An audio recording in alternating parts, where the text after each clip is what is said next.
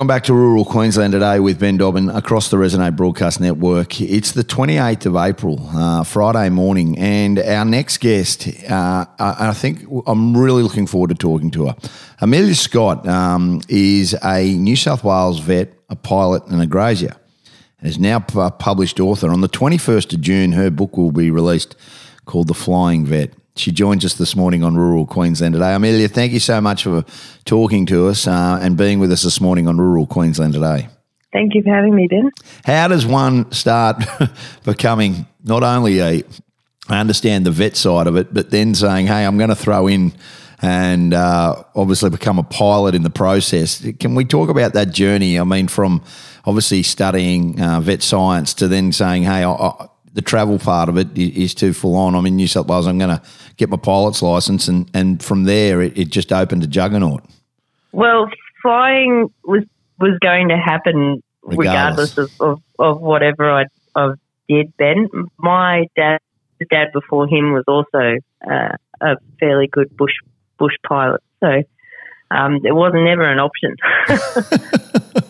so it was always part to be the pilot, despite the career. And then obviously you go and you know study vet science, become a vet. You're running the, the family station with your partner and working full time. I mean, that's a juggling act in itself, but it's it's it seems to be it works from all reports and from looking at it, and, and it makes things a lot easier. It, it does, and well, we run a family property in conjunction with my dad. We're still in the process of, of succession. Yep. Um, so there's two two couples on the on the one property, and as um, many young couples would know, when when the succession's still ongoing, um, the younger couple often have to find an off farm income as well, and and the vet, um, the flying vet business is is that for me. So, talk to me about it. What's an average day? You've got young children as well. Um, I, I, yeah. Completely understand how you have to navigate that. I mean, you're isolated. So, how does a mum, a business owner, a pilot, uh, a, a, grazier, and and also a, a, partner slash wife work? How does that all work? How, how does that melting pot work?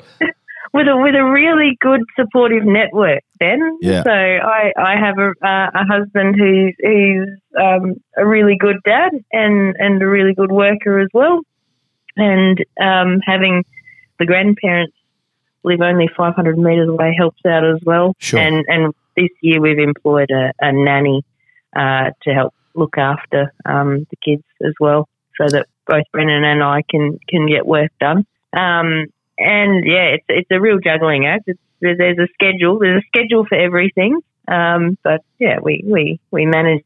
You've got a you've got a um a, a big business as a flying vet, and people will obviously you know book you in for certain things. Is that the is that the process? You're not on call twenty four seven. You actually have obviously a diary where your clients ring up and, and they, they book you from there, and and whether or not you're on the Victorian border or whether or not you, you're on the Queensland border, you, you fly to that place within within New South Wales, and, and, and then obviously from there it works. I, I remember a guy, a vet by the name of Ian Braithwaite. I was in the territory and he used to fly in and out. We were TB testing in the territory, and, and, and he had a plane. And, and, and one of the great things that he used to do, he used to be able to fly in and out, and it was it was something that made his job a lot easier. I mean, there's obviously fatigue and stuff like that, but it, you can cover some country in the process, and, and obviously your clients can be not just at White Cliffs where you're based out of, but you know, like you can, you, you, you they can be anywhere. Correct. So I, I service the Western Division of New South Wales into into Southwest Queensland and and Northwest South Australia. Um, that's my little niche. Um, and yeah, it's correct. I'm not on call 24 7. It's just not practical for me to be able to do that. I wouldn't function.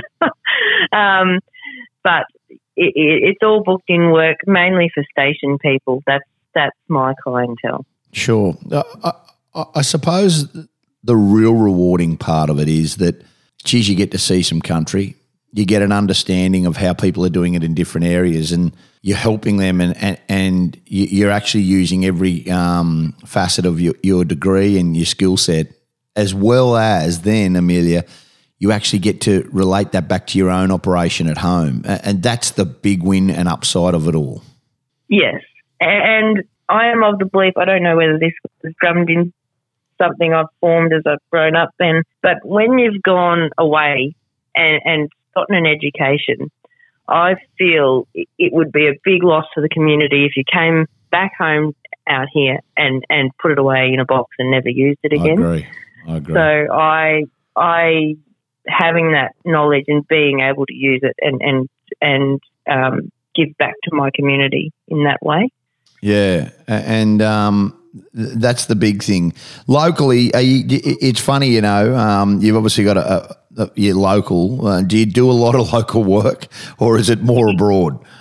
Yes, yes, very much, very local. Um, most of my clients, they they know me fairly well. Um, there, there's a fair few clients further down south towards Ivanhoe and Balranald um, that, that know of my family and, and, that type of thing. It's only a you know a matter of one or two degrees of separation out here, but um, they pretty much it's all all mainly local work. But for us, local could be anywhere within 700 kilometres. Sure, I get um, that completely. It's, yeah, it's a it's a large area.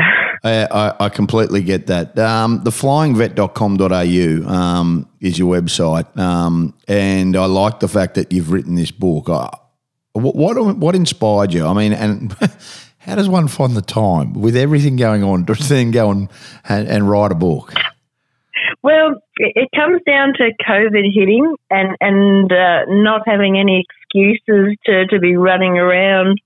Um, I I got approached by ABC to write that book two years ago. Yep. Um, when COVID had hit, and it was just when we had those major New South Wales lockdowns, and um, and um, yeah, you you had to be careful about about um, where you went, and and also I had just had a baby at that stage, so I wasn't going far. No. Anyway, um, so and it was the middle of uh, summer, so 50 degree days. Not many people do stock work or get outside for, for too long in those in that hot weather. So that that's when I got down the time to write a book.